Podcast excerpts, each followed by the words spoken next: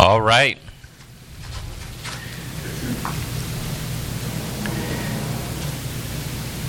Good evening. How are we doing? Good. Uh huh. that was fun. I, I, I, got a good workout doing all the all the motions. um, it's, it's been fun to be with you all. Uh, I appreciate you all welcoming me and allowing me to have fun with you all, and it's a joy to continue to get in the Word with you all again. All right, so uh, flip with me to Ephesians chapter 2. We're going to be in Ephesians chapter 2 again. And um, we talked about being united around a common message. Then we talked about uh, being united under a common authority. So we receive the gospel and we believe in Jesus. We're saved by grace. And then we submit our lives to Jesus. And then we talked about uh, this morning being united uh, around a common community. Uh, that we live out this life submitted to Jesus alongside of other people who are doing the same thing. We live this life out uh, uh, in the context of the local church, of the church. Uh, is Jesus' bride, his, his organization through which he's going to uh, bless us and bless the whole world. And now I want to talk a little bit more about um, what this church is, what this community is. Um, and if we're going to be united around a uh, community, this community, kind of like I hinted at last uh, message, it involves people who are different than us. It involves people from different social backgrounds, different cultures, different age groups, different states and parts of the country, different parts of the world. There's all different type of differences. And how do we uh, unite around these differences? There's this thing called the Catholicity of the church.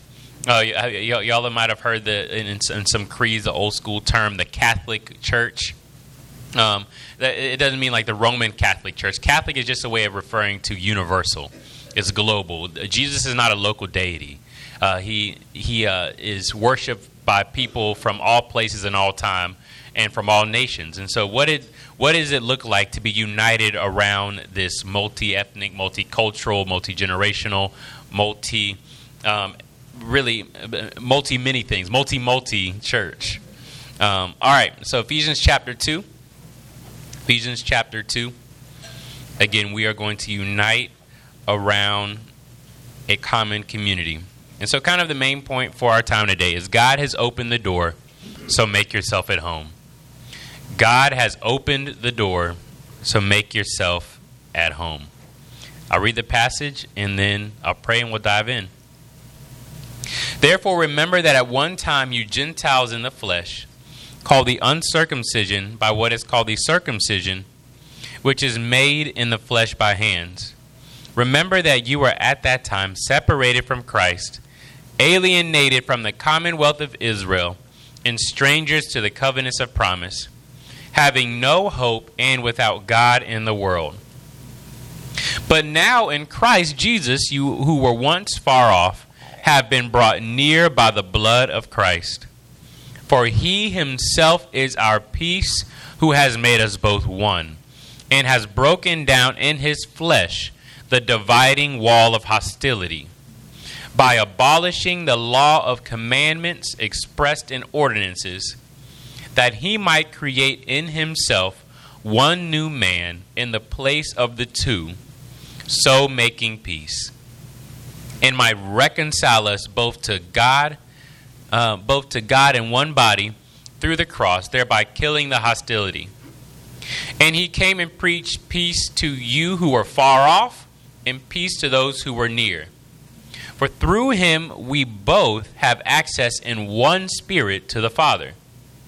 So then, you are no longer strangers and aliens, but you are fellow citizens with the saints and members of the household of God built on the foundation of the apostles and prophets, Christ Jesus himself being the cornerstone, in whom the whole structure, being joined together, grows into a holy temple in the Lord. In him you also are being built together into a dwelling place for God by the Spirit. This is the word of the Lord. Lord, thank you for this time, and Lord, thank you for the opportunity again to dig into your word. Holy Spirit, I pray that you would give me energy I pray that you give me conviction and boldness and clarity. Lord, humility. a sense of, um, of gravity about the situation, but also a warmth. Lord, I pray that you would give me a clean conscience that I might serve you. Lord, I pray that you would move and fill your hearers so that they might be able to receive your word again. Lord, this is the, uh, the third, uh, fourth message. And so, Lord, I know at retreats that we, and it is late, and Lord, I pray that we would all um, be able to have the ability from you to be able to receive uh, your word in the same way as we would um, afresh. Lord, I, I pray that um, you would transform us, that we wouldn't leave here the same. I pray that you would make us more like you, Jesus. Amen. All right, so I talked about Marvel last time. Have, have any of y'all heard of the movie Black Panther? Have you heard, has y'all heard of the movie? Who, who, how many of y'all have seen it? Just so I could get a, a familiarity. Okay, I'm going to explain a little bit of the plot. So, uh, Black Panther is one of the most popular movies ever. Um, it was a record breaking movie. Um, and Wakanda is well known in kind of Marvel culture and pop culture. Wakanda is a beautiful place with an element called vibranium. Vibranium was an element that allowed them, the Wakandans, to craft highly advanced technology. Vibranium can absorb energy and release energy. It bestows supernatural abilities to things like flowers and it enhances mystical powers. Uh, and because of the vibranium and the genius of the Wakandans, Wakanda became a place of prosperity, beauty, power, and glory. And the Black Panther was, was the king of Wakanda. And so, you know, the, the, king of Wakanda was, was, was also, you know, a, a, king and a warrior and a superhero, and he was empowered by the vibranium um, to kind of be the superhuman. So, but the issue of the movie is that the vibranium in Wakanda was hidden from the rest of the world. And they had a strict policy of not opening up their borders to outsiders. And so, as a result, all of the people around the globe, notably the oppressed or impoverished communities around the globe, um, in the African diaspora and beyond, they were barred from the blessings of Wakanda. And Wakanda's vibranium would have helped out all these different communities. And this is kind of the conflict of the movie. There's um, uh, Killmonger, who is essentially um, from the African diaspora, and uh, he's from a, a, a, poor community filled with violence, and he is trying to make his way back to Wakanda, and he's really related to the Wakandans, and there's whole there's this whole tension that's going on uh, within the movie. But here's the thing T'Challa the king, after seeing the plight of the communities around the world and being disgusted with the fact that Wakanda had turned their backs to the world, um, he decides to open the doors of Wakanda to all the impoverished communities around the globe. He wants the vibranium to help everybody out.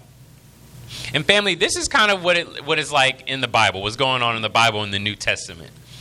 There, there, there's a lot of similarities in the story. Um, check out. Uh, so, so uh, the, the main point for tonight is God has opened the door, so make yourself at home. And I, I want to talk about the door being closed first. The door being closed. So, verse 11 hints at kind of the uh, similarities between the two stories. It says, Therefore, remember at one time you Gentiles in the flesh, called the uncircumcision by what is called the circumcision, which is made in the flesh by hands. So we see here that there were Gentiles and Jews, and there was this division. There, there were people who were circumcised, and these were the Jews, and there were people who were uncircumcised, and these were the nations, the Gentiles. And so, what's the connection to Black Panther? Did y'all know that Israel is God's Wakanda? That Israel is God's Wakanda. All throughout history, Israel was God's chosen people, and the vibranium uh, was the promises, covenants, the glory, the law, the worship, and the patriarchs, the book of Romans tells us. And these things made Israel the greatest and most blessed nation on the face of the planet. They were blessed. And when I say Israel, I'm not talking about the modern, um, you know, nation state that we know. I'm talking about the ancient Near Eastern uh, Israel that is described in the Bible. Now, at the time this letter was written, Israel was no longer officially a nation. It, be, it came under the rule of the Roman Empire in 63 BC. So it kind of was a nation, but it was it was just different. It, it, it was under the different um, the, the rules of Rome. But like Wakanda, Israel had a strict code. The strict code was the Mosaic Law. Have you all heard of the Mosaic Law? This is a law given by Moses to the people, and it had dietary laws, it had uh, cleanliness codes, it had a sacrificial system, it had detailed rules that kept Israel separate from all of the other nations around it. It was, it was designed to keep them separate from the Gentiles, not only morally, but also culturally. So, you know, Jews and Gentiles couldn't eat together because they had different dietary rules. Um, really, in general, a Jew couldn't touch a Gentile because Gentiles were likely un- ceremonially unclean, and a Jew couldn't approach God after touching someone who was unclean. Had these different rules about what happens when uh, someone touches a dead body or when someone um, like spills bodily fluid, like the ritual for cleansing people for diseases. They had this extremely detailed and really burdensome system that kept them separate from people around them. And one of the greatest markers between Jew and Gentile was circumcision. Uh, and Gentiles were largely uncircumcised, and they thought the, the procedure largely was grotesque. They were like, "What? What? Why are y'all circumcising yourselves?" So, why is there a division? So, I, I want to kind of describe the division among Ephesus. There was division between the Jews and Gentiles. There was a large Jewish community in Ephesus. And it was a thriving Jewish community. And the Gentiles who already lived in Ephesus thought the Jews were narrow minded and barbaric because remember back then, monotheism wasn't popular. They worshiped all different kind of gods. And uh, in Ephesus, the guy that was really popular was Artemis. Uh, they called her Artemis of the Ephesians, and they had all different kind of religions. And they were like, those Jews only worship one God. Why don't they play nice with everybody else? They're always to themselves, and they think they're better than everybody else and the Jews kind of thought the Gentiles were barbaric as well, and they were unclean, and how could we ever hang out with them? And so there was kind of beef between Jews and Gentiles. Are y'all with me? So there's going to be like four or five categories. So we got Jew and Gentile. Are y'all with me? And so, and then Paul and other Christians, they he, he and his team went to Ephesus and they started sharing the gospel. And they first went to the Jewish diaspora community.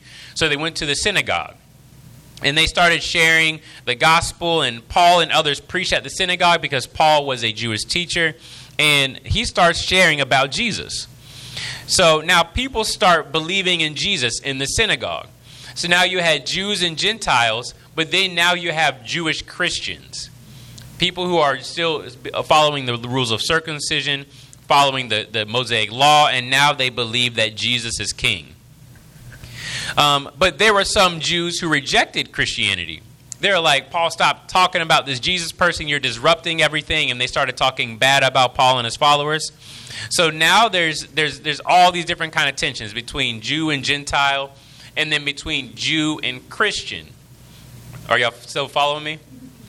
And so the Christians, they, they just said, okay, they don't want us here. We're going to stop sharing with the, with the synagogue. And so they set up this shop in this place called Tyrannus Hall. And now at Tyrannus Hall, the Gentiles are being converted. So, and then, so now you have Jews and Gentiles, then you have Jewish Christians, and now you have Gentile Christians. Gentiles were people basically who didn't follow the Jewish codes. And now you have beef within the church. Now, the Jewish Christians are trying to be in the same church with the Gentile Christians, and they're like, what is going on? We are living two different lives we can't even eat with each other, and we both love Jesus. What is going on here? And so um, you have all these divisions that are happening with the, within the Ephesian church. And so look at verse 12. It says, Remember that you were at that time separated from Christ, alienated from the commonwealth of Israel, and strangers to the covenants of promise, having no hope and without God in the world. So Paul is telling the Ephesian church, which is mostly Gentile, he's telling them, hey, remember at one point you weren't a part of God's people. Remember that you were far away from God and God's people. And they were without, without hope and without the true and living God. But now they, uh, we'll see in a minute, they, they have come into God's people. Um, have y'all ever done uh, mosaic art? Have you ever been to a mosaic shop and you have all the pieces around? My wife and I, we, we went uh, to a mosaic shop one time and we sat down and we had all different kind of things laid out and there was different containers. We had beads and then we had broken glass. We had uh, bullet shell casings. We had broken jewelry. We had all these different things set up on the table. And our goal was to take these different things and make a beautiful piece of art. But here's the thing isn't this what the world looks like? That when we the world is, is, like all the peoples of the earth are laid out and we're divided into different containers. There's all different kind of divisions. They had jews in one container and christian jews in another. Then they had christian gentiles in another container and gentiles. Um, they all wanted to stay divided. There was no peace between them. And this is an issue because jesus his goal isn't just to save individuals his goal isn't just to save individuals. Jesus wants to unite the whole world under his lordship. Have y'all seen those passages in the Bible that say weird stuff like, you know, and every knee shall bow in heaven and on earth and under the earth? And it's like, what is going on there? like in heaven and on and under the earth, you know, we typically think I'll bow my knee, but Jesus' goal is that every single thing in the cosmos would bow down to him and acknowledge his lordship, be united under his lordship. And if that's the case, divisions are a problem. And don't we see these divisions all over the place? Don't we see them in the United States with our uh, racial and cultural divisions, in India with their caste system, and maybe in Nigeria with their tribes? Don't we see all different kind of divisions? The Bible tells us that this present age, the Bible calls this present evil age, uh, to quote the Bible, it, it, it says it's defined by divisions. And each divided group wants to exclude each other out of fear. They, they, they, they look at the other group and they say, you know, they're XYZ and I really feel safe in my group. And so each group gets, starts to get more and more into their own group and they start to uh, create these narratives about the other group. And there's a, a, a lack of understanding. And like I said, Jesus, his grand plan is to unite all of these different kinds of people. But here's the thing Jesus did something about this division. He did something about the division um, in, in back then in Ephesus, and he's doing something about the divisions that we see now in our cities, in our communities, and in our churches. And so I, I want to look at the second thing. I want to look at how the door has opened. I want to look at how the door has opened. So look at verse 13. It says, But now in Christ Jesus, you who, uh, who were once far off have been brought near by the blood of Christ, for he himself is our peace. You see, the beautiful thing is now that Christ has, has come and he's died, there is now a shift in what it meant to be Wakanda, God's Israel. You no longer had to be a Jew in order to be a part of God's people. There's this scene. There's a scene at the end of the movie where there's a spaceship that flies down in the middle of like a community in the middle of the United States, and the boys are playing basketball. And they're like, "Whoa, it's a spaceship!" You know, uh, and, and, and you know the T'Challa, the king of Wakanda, he's looking on, he's smiling because he knows that that vibranium from Wakanda is going to, to the different impoverished communities around the world to help them out. This is what it looks like in the New Testament for the gospel to go out. That Israel, the gospel and, and, and the promises and the covenants and all these beautiful things were hidden from the world. And God says, the dividing wall is broken down. The vibranium of the gospel can now go to all over the world, to all different nations.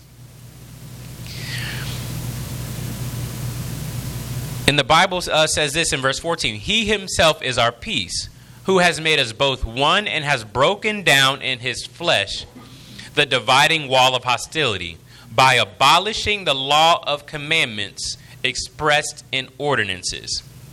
So, what is this talking about? So, it's, it's using a metaphor. So, back then in the temple, you had this wall in the temple that Jews could go past, but Gentiles could not go past.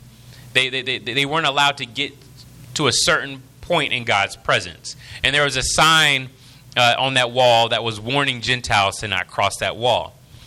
And Jesus, or Paul here is saying Jesus metaphorically um, has broken down that wall. that wall was the Mosaic law.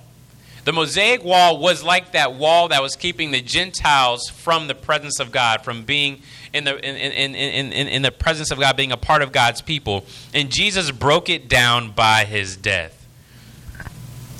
Through Christ's death, all peoples are being reconciled to him, and therefore all people are being reconciled to each other. You see, the, the two different groups that were formerly divided by the Mosaic law are now able to be united. Gentiles don't have to do all the dietary laws and the dietary codes, and they don't have to do the sacrificial system, and they don't have to do all these things in order to become Christians. They just have to place their trust in Jesus and submit to Jesus. The, the, the, the, two people that were formerly separate, Jesus has made one. And it says this How did this happen in verse 17? And he came and preached peace to you who are far off, and peace to those who were near. For through him we both have access in one spirit. So, what does this mean that Jesus came and preached peace to those who were near and those who are far off? Because wasn't Jesus just primarily in Palestine for most of his ministry? He did this through the, uh, the apostles and prophets when it talk, talks about he preached peace to those who are near, it talks about the Jews. When it talks about he preached peace to those who are far off, it's talking about the Gentiles. And through the apostles, Christ went and proclaimed peace to the whole world and is creating one new people group. So there were present age divisions, but now there is new creation unity. There is new creation unity the gospel brings together two different people groups that would have otherwise been divided. And so here's the thing we, we see a vision for what God wants the New Testament church to look like. He wants it to be uh, united under His lordship. And these divisions that formerly divided people are no longer dividing folks.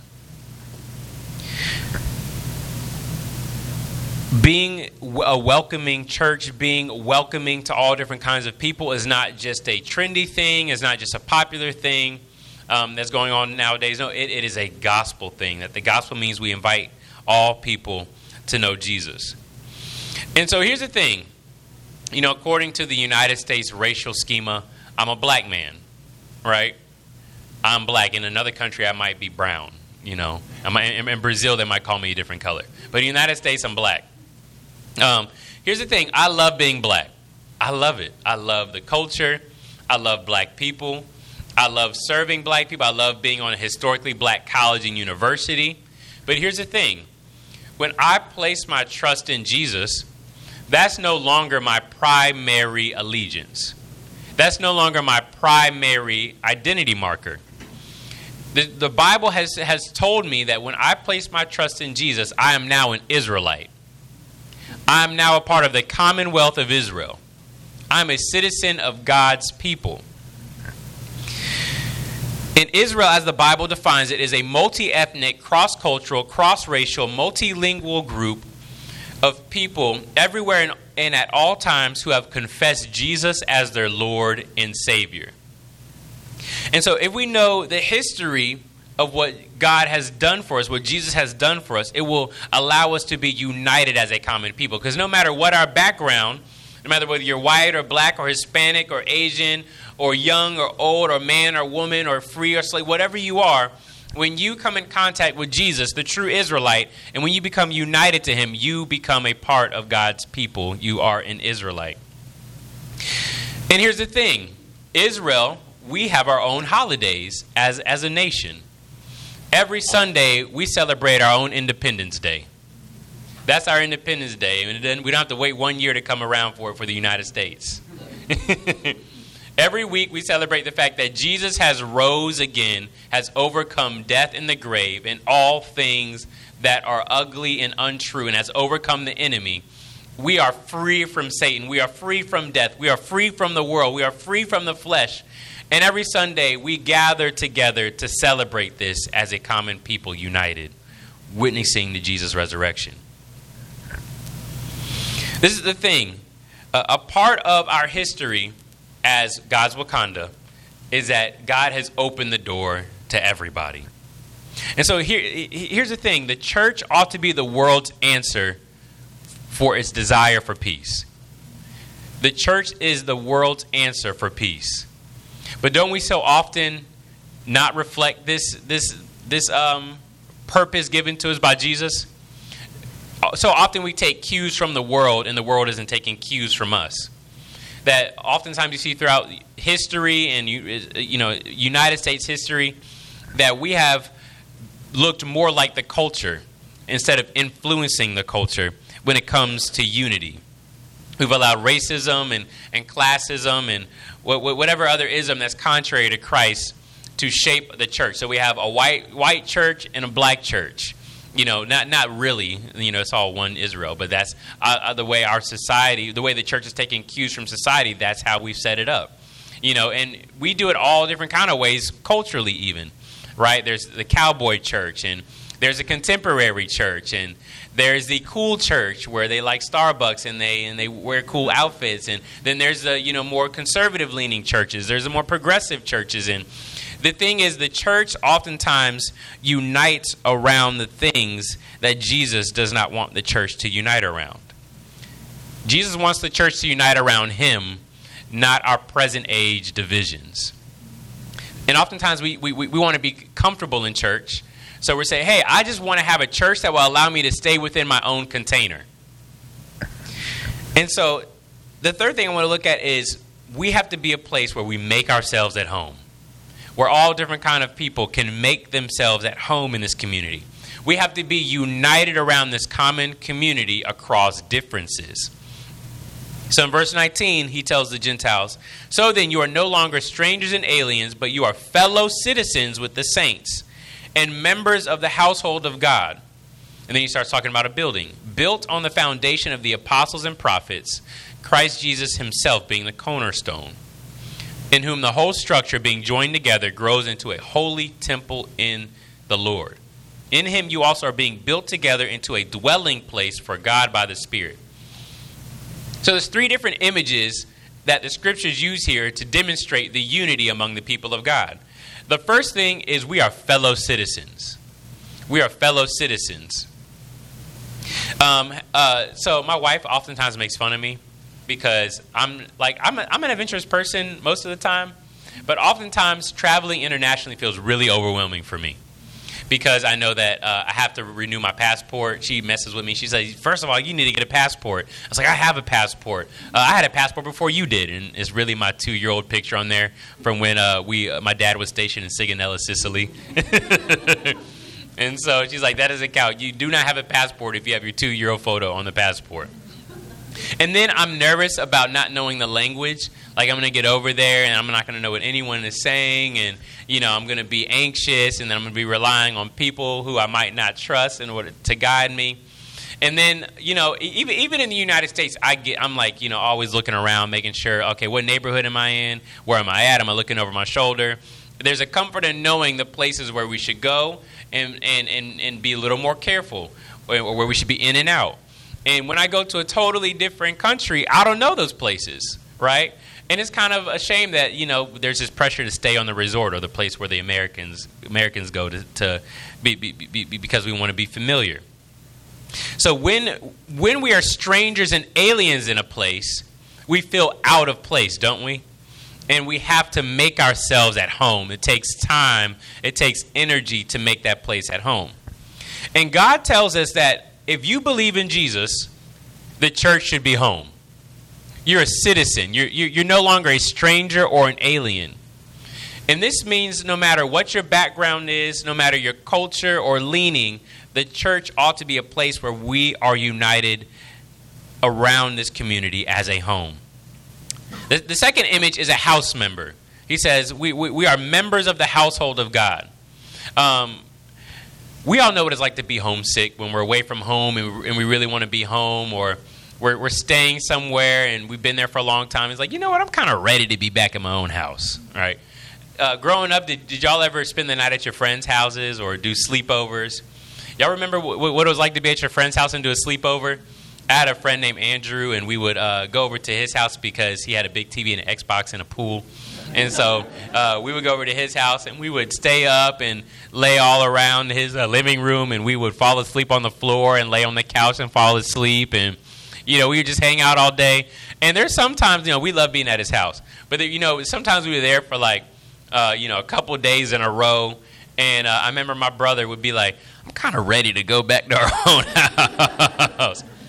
it's because when you're in somebody else's home, you can be welcome, you can uh, experience great hospitality, but at the end of the day, that's not your home. You at some point want to go back to your own home. And this is what it's like, the Bible tells us, to be a member of the church. When you believe in Jesus, the church is your home. When you're among the church, we ought to feel at home, even among our differences. And the third image that Paul uses here is a temple construction. He's talking about growing his people in quantity and quality. So Christ is the cornerstone, which is kind of the foundational stone. And then the foundation are the apostles and prophets.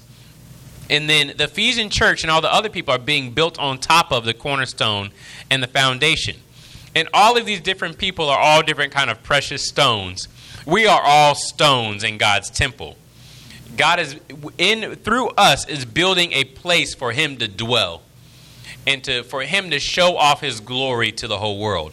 We are supposed to fit together and be one building. And so you you remember when I was talking about Janelle and I were at the mosaic shop? What it, this is what it's like for God to build the church. This is what it's like for God to unify the church. God sits down at that mosaic shop and he looks at the table and he sees all of these different containers of separate pieces. And God says, you know what? I want to make a beautiful piece of art. So he takes, you know, Hispanic Americans from one container and black Americans and white Americans from one container and puts them down on his piece of wood. And he takes um, insiders from one container and outsiders from another container and glues it down. And then he takes men from one container and women from another container and glues them down. And he takes um, the, you know, on a college campus, he takes the, the nerdy types like me and puts them down on a container and then takes the jocks and puts them down on a container uh, right? He's taking all these different kinds of people and he's placing them down on his piece of wood and he's making a beautiful piece of art called the church. This is what it is like for god to unite us. He wants to make us into a beautiful piece of art. And what we have to ask ourselves as Christians, as a Christian community, is are we making art or are we making more containers? Are we making art or are we making more containers? And oftentimes, we, we see that this upcoming generation, Gen Z, um, all studies are saying this is the most diverse generation. Um, there's all different kinds of diversity among Gen Z. And people look at the church, and Gen Z is looking to see if the church can account for, can make sense of, can um, help them navigate their world. And I think this is a beautiful opportunity for us to reach the next generation. That we can disciple them into what it looks like to be united among amongst divisions. Because even though this next generation is one of the most diverse generations, I think is like we're getting into one of the most polarizing eras uh, uh, as a culture where we're polarized and people don't know how to disagree with each other anymore. And if you disagree with me, you're oppressing me, and I can't be around you because you are uh, disturbing my peace. And cancel culture and unfollowing. And I believe that the church has a unique opportunity to say, hey, the gospel unites us across deep differences. The gospel unites us uh, amid a culture that wants to totally tune people out who, with whom we disagree. The gospel brings new creation unity. And as we come to Jesus, Jesus calls us to repentance so that we can actually live into this unity because this unity takes hard work, doesn't it? It is hard work to live across differences. And as we grow as a community, we learn how to bear with one another in love and to maintain uh, the, the unity of the Spirit. There are no second class citizens in Christ's kingdom. And we ought to display this to a world that wants to create different strata and different hierarchies among people. Christ's church is a church that is at peace with one another.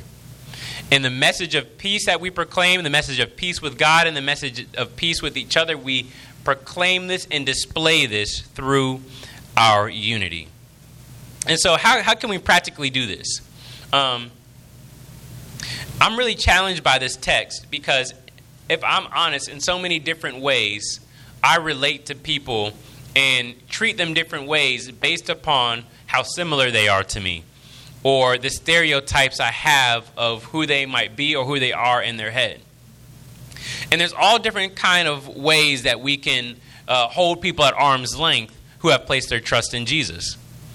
We have uh, different kind of ways of thinking about people based upon the way they dress, the ways they interact socially, whether introvert or extrovert, whether they're cool or not, uh, the color of their skin, maybe the neighborhood they live in, maybe their criminal record or a lack thereof, uh, maybe their personality type, all these different things allow cause me to try and measure people up and determine if this person is worthy of my attention. Should I talk to them?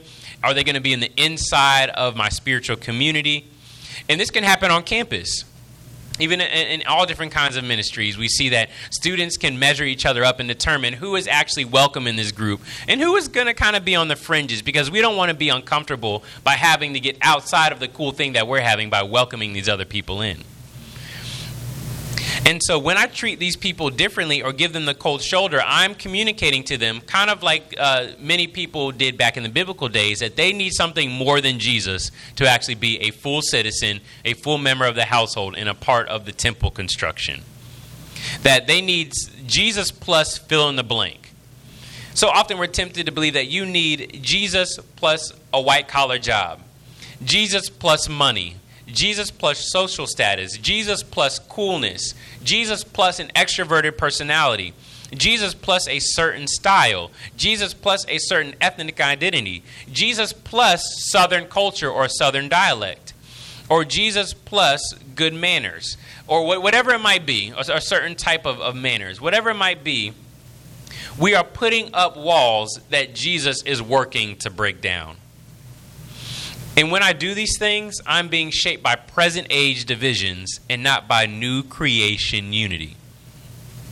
And in the scriptures, when you really read the Bible, the Apostle Paul is doing this in every. Oh, not, I, am not to. I'm, I'm, not going to make a, a statement like that. He's doing that in a lot of Bible books, even the the book of Romans. A golden thread throughout the whole uh, letter is that Paul is trying to get Jews and Gentiles to get along with each other. Have you have y'all noticed that? Like the, the, the thesis statement of the book Romans 1, uh, 16 and 17, uh, that, that the gospel is the power of salvation to all who believe. The all is the emphasis there. And then that's why it says to the Jew first and then to the Greek. You know, and, uh, and, and if you read the Romans, even in chapter 3, that it, it, the gospel is for all people. He has justified all. Um, and that's why he refers to divisions and tension with vegetables and different holidays in Romans chapter 14. The Apostle Paul is always dealing with these different divisions. In the book of Ephesians, Paul is dealing with this, especially in the Corinthians with meat sacrifice to idols.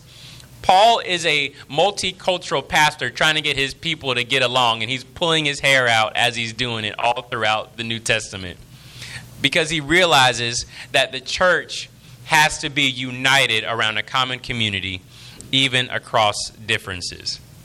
And here's the thing here's the beautiful good news that Jesus, by his Spirit, is doing this work. This is why in, in, Galatians and Colossians it says that there is neither Jew nor Greek, male nor female. Uh, there's neither uh, uh, uh free nor bondservant, but we are all one in Christ Jesus. Because Jesus himself has accomplished this unity by his death and resurrection.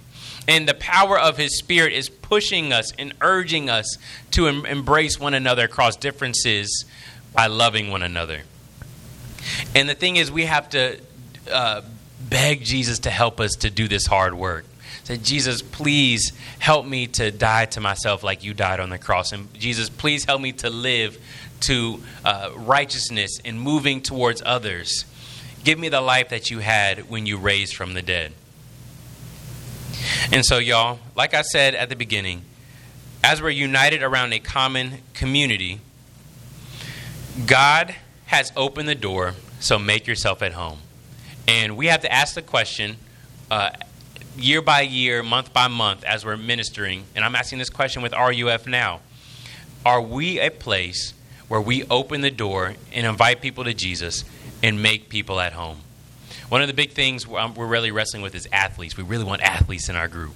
And so, like uh, Chris Reed, he's doing an amazing ministry with the athletes, and we're all like, okay, we have like the athlete Bible study, and then we have like everybody else. How can we get the athletes like mixed in, and how can we create this fellowship? One thing that we really want to see happen is Greek students join our group. We don't have any Greeks. And so, just like, what about our group? Doesn't uh, attract Greeks. We're like, oh, man, how can we reach out?